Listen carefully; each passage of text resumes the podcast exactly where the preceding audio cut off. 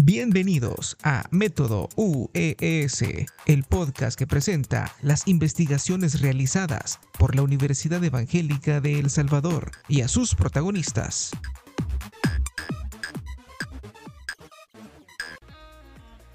Hablemos de la investigación realizada por la doctora Jennifer Aldana, quien es graduada de la Universidad Evangélica de El Salvador, del doctorado en cirugía dental y de la maestría en salud pública. Trabaja en la Facultad de Odontología de la Universidad Evangélica de El Salvador como coordinadora del Observatorio de Salud Bucodental y actualmente es vicedecana en funciones de la facultad. Con la siguiente investigación fue ganadora del premio CONACIT 2021, galardón entregado por esta entidad con el tema del estudio a continuación.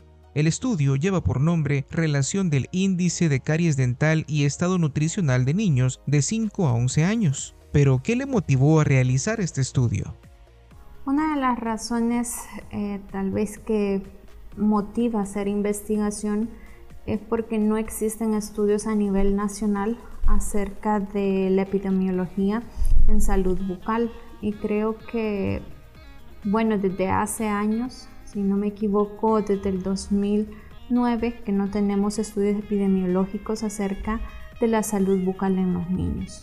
Entonces, esa es una de las razones muy fuertes, el poder caracterizar a nuestra población para poder dar soluciones realmente viables y acordes al tipo de característica de las personas. Eh, el tema de salud bucal creo que muchos no lo ven en niños tan importante, porque podemos decir que ah, al niño se le va a caer el dientito cuando llegue a los seis años y ahí va a comenzar a hacer eh, el recambio dental. Y muchos de los padres no tienen ese cuidado, por decirlo así, y descuidan de esa manera la salud bucal eh, de los niños, lo cual realmente tiene que hacerse énfasis desde los primeros eh, meses incluso de vida, incluso en el embarazo. Todo esto puede repercutir en la salud no solo bucal del niño, sino que en la salud general. Y creo que actualmente no se le da la importancia de vida. Y una de las razones es eso, es enfatizar la salud bucal en los niños. Continuamos indagando consultándole a la doctora el grado de contagio. Actualmente la caries se define que es una enfermedad infectocontagiosa y aquí nos lleva a relacionar ejemplo. Si un niño con dentición primaria puede conllevar a caries dental en su, en su etapa ya de adulto, Sí, ¿por qué? Porque el riesgo cariogénico va a estar desde edades tempranas. Si tenemos índices eh, de caries dental altos en la dentición primaria, obviamente la dentición permanente va a estar involucrada. Desde la parte técnica de la investigación es importante la metodología utilizada. Escuchemos. En la investigación es una metodología cuantitativa, un enfoque cuantitativo el que nosotros utilizamos dentro de la investigación. Lo que queríamos era estimar el riesgo cariogénico de estos niños, pero también relacionar o saber si existe una relación entre caries dental y el estado nutricional. Dentro de la literatura, mucha de ella habla que si un niño tiene dolor dentro de la boca, por ende no se va a alimentar de manera correcta. ¿Por qué? Porque el dolor va a provocar que el niño no quiera comer y por ende su estado nutricional puede decaer. Pero asimismo en la caries dental existen factores que pueden ayudar, ayudar a que se cree caries dental y dentro de ello está la dieta o la ingesta muchas veces de consumo de azúcares refinadas, pero asimismo está la higiene. Son factores, nosotros le llamamos moduladores, es decir, que ayudan a que se propicie la enfermedad. No es muchas veces la causa principal, pero sí estos ayudan. Entonces, eh, ¿qué sucede si también los niños tienen un alto consumo de azúcares? Tienen mayor riesgo. Entonces, todos estos factores se relacionan Y muchos estudios ven estas dos vías, tanto pacientes con desnutrición también pueden llegar a no tener sus órganos dentarios formados de manera correcta. ¿Por qué? Porque las estructuras dentarias no tienen los minerales suficientes, entonces no van a resistir el ataque de las bacterias, que es el agente etiológico realmente de la caries dental. También le consultamos sobre los datos de muestra. ¿Cuál era el número aproximado de niños y de qué lugar? La muestra básicamente se tomó de dos municipios. Eh, se tomaron de los expedientes que ya se habían visto en el año 2019. Se pudo ver en el odontograma y sacar el índice de caries dental. Asimismo, dentro de la ficha odontológica se ve el peso y se ve la talla del niño. Conforme a eso se puede clasificar el estado nutricional que está actualmente ese niño. Entonces, esos fueron los dos indicadores. La población que se utilizó básicamente fueron eh, los niños del municipio de Panchimalco, y del municipio de San Miguel Tepezontes. Todos los niños que asistieron a la consulta odontológica en las unidades correspondientes de esos dos municipios. Se vieron todos los expedientes de ambos, ambas unidades de salud para poder sacar eh, la muestra. Preguntamos si durante la investigación hubo algunas patologías extra a las que se buscaban con respecto a las caries. Esto comentó la doctora. Exactamente, nosotros solo nos dedicamos a observar eh, la cantidad de caries que cada uno de los niños tenían. Entonces fue más indicar el riesgo cariogénico. No fuimos a ver otras patologías diferentes acerca de la cavidad bucal, simplemente eh, relacionar esas dos variables, el índice de caries dental y el estado nutricional. Eh, dentro de los resultados sí se encontraron resultados eh, que en dentición primaria, que son los dientes de leche, en estos sí se encontraron que había un mayor riesgo cariogénico. Y en los niños que ya tenían una dentición permanente, si se encontró un menor riesgo cariogénico. ¿Por qué se puede deber esto por el recambio dental que estaban sufriendo estos niños? Con curiosidad consultamos si al haber cambio de dentadura podía quedarse la caries para afectar la dentadura permanente. Sí, ¿por qué? Porque existe una cantidad de bacterias dentro de nuestra cavidad bucal y estas van a estar permanentemente eh, ahí. Entonces, como le mencionaba, la caries dental se define como una enfermedad infectocontagiosa.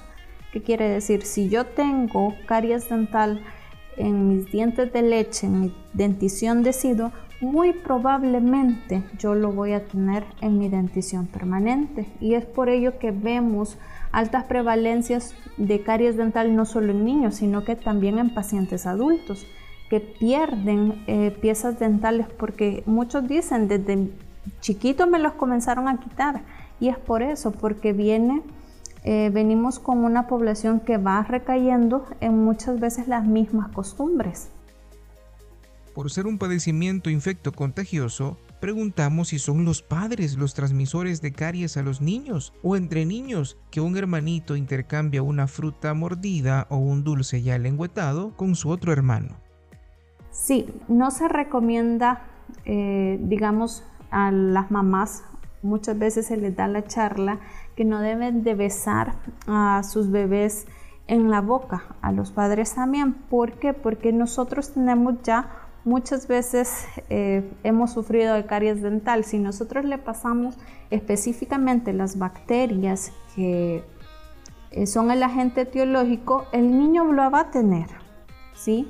más todos los factores coadyuvantes que pueden haber posterior.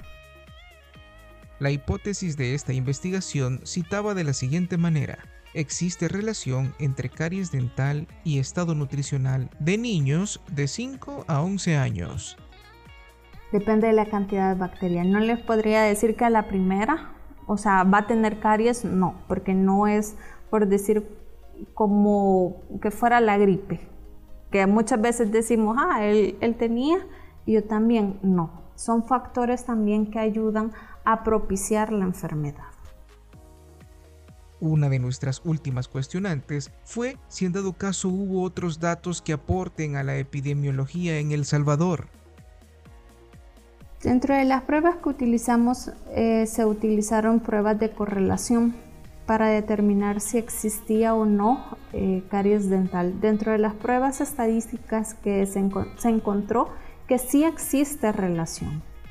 Mm, existía una correlación media, es decir, que sí podía estar influyendo el estado nutricional para que los niños tengan caries dental. No, pero no es el factor eh, etiológico, como lo podríamos decir, ah, solo porque es desnutrido, porque tiene obesidad, eh, va a tener caries dental. No, no es así, sino que sí es un factor que puede estar asociado.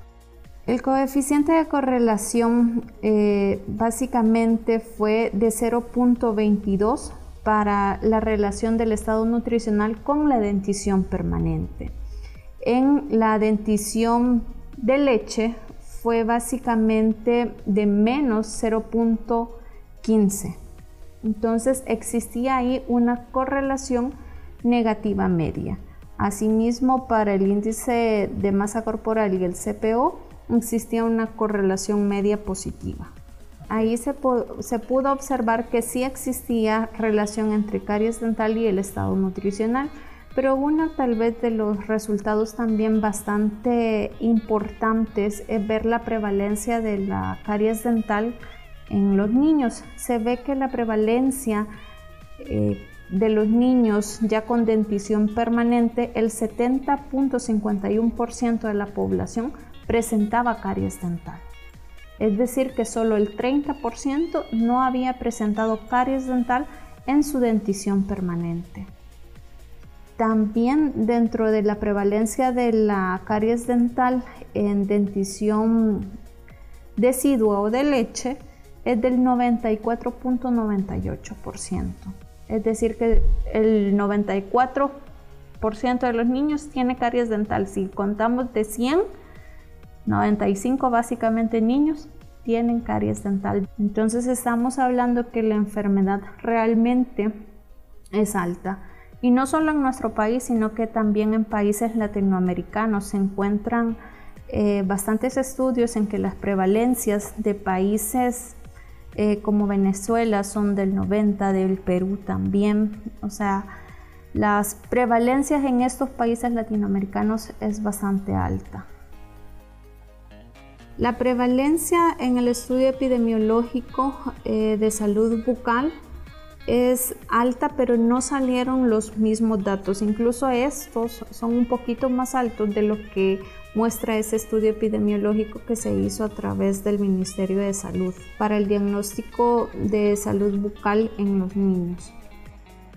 Doctora Jennifer Aldana, usted como profesional de la salud bucal, ¿qué recomendaciones hace después de realizar este estudio? Una de las recomendaciones es el trabajo multidisciplinario.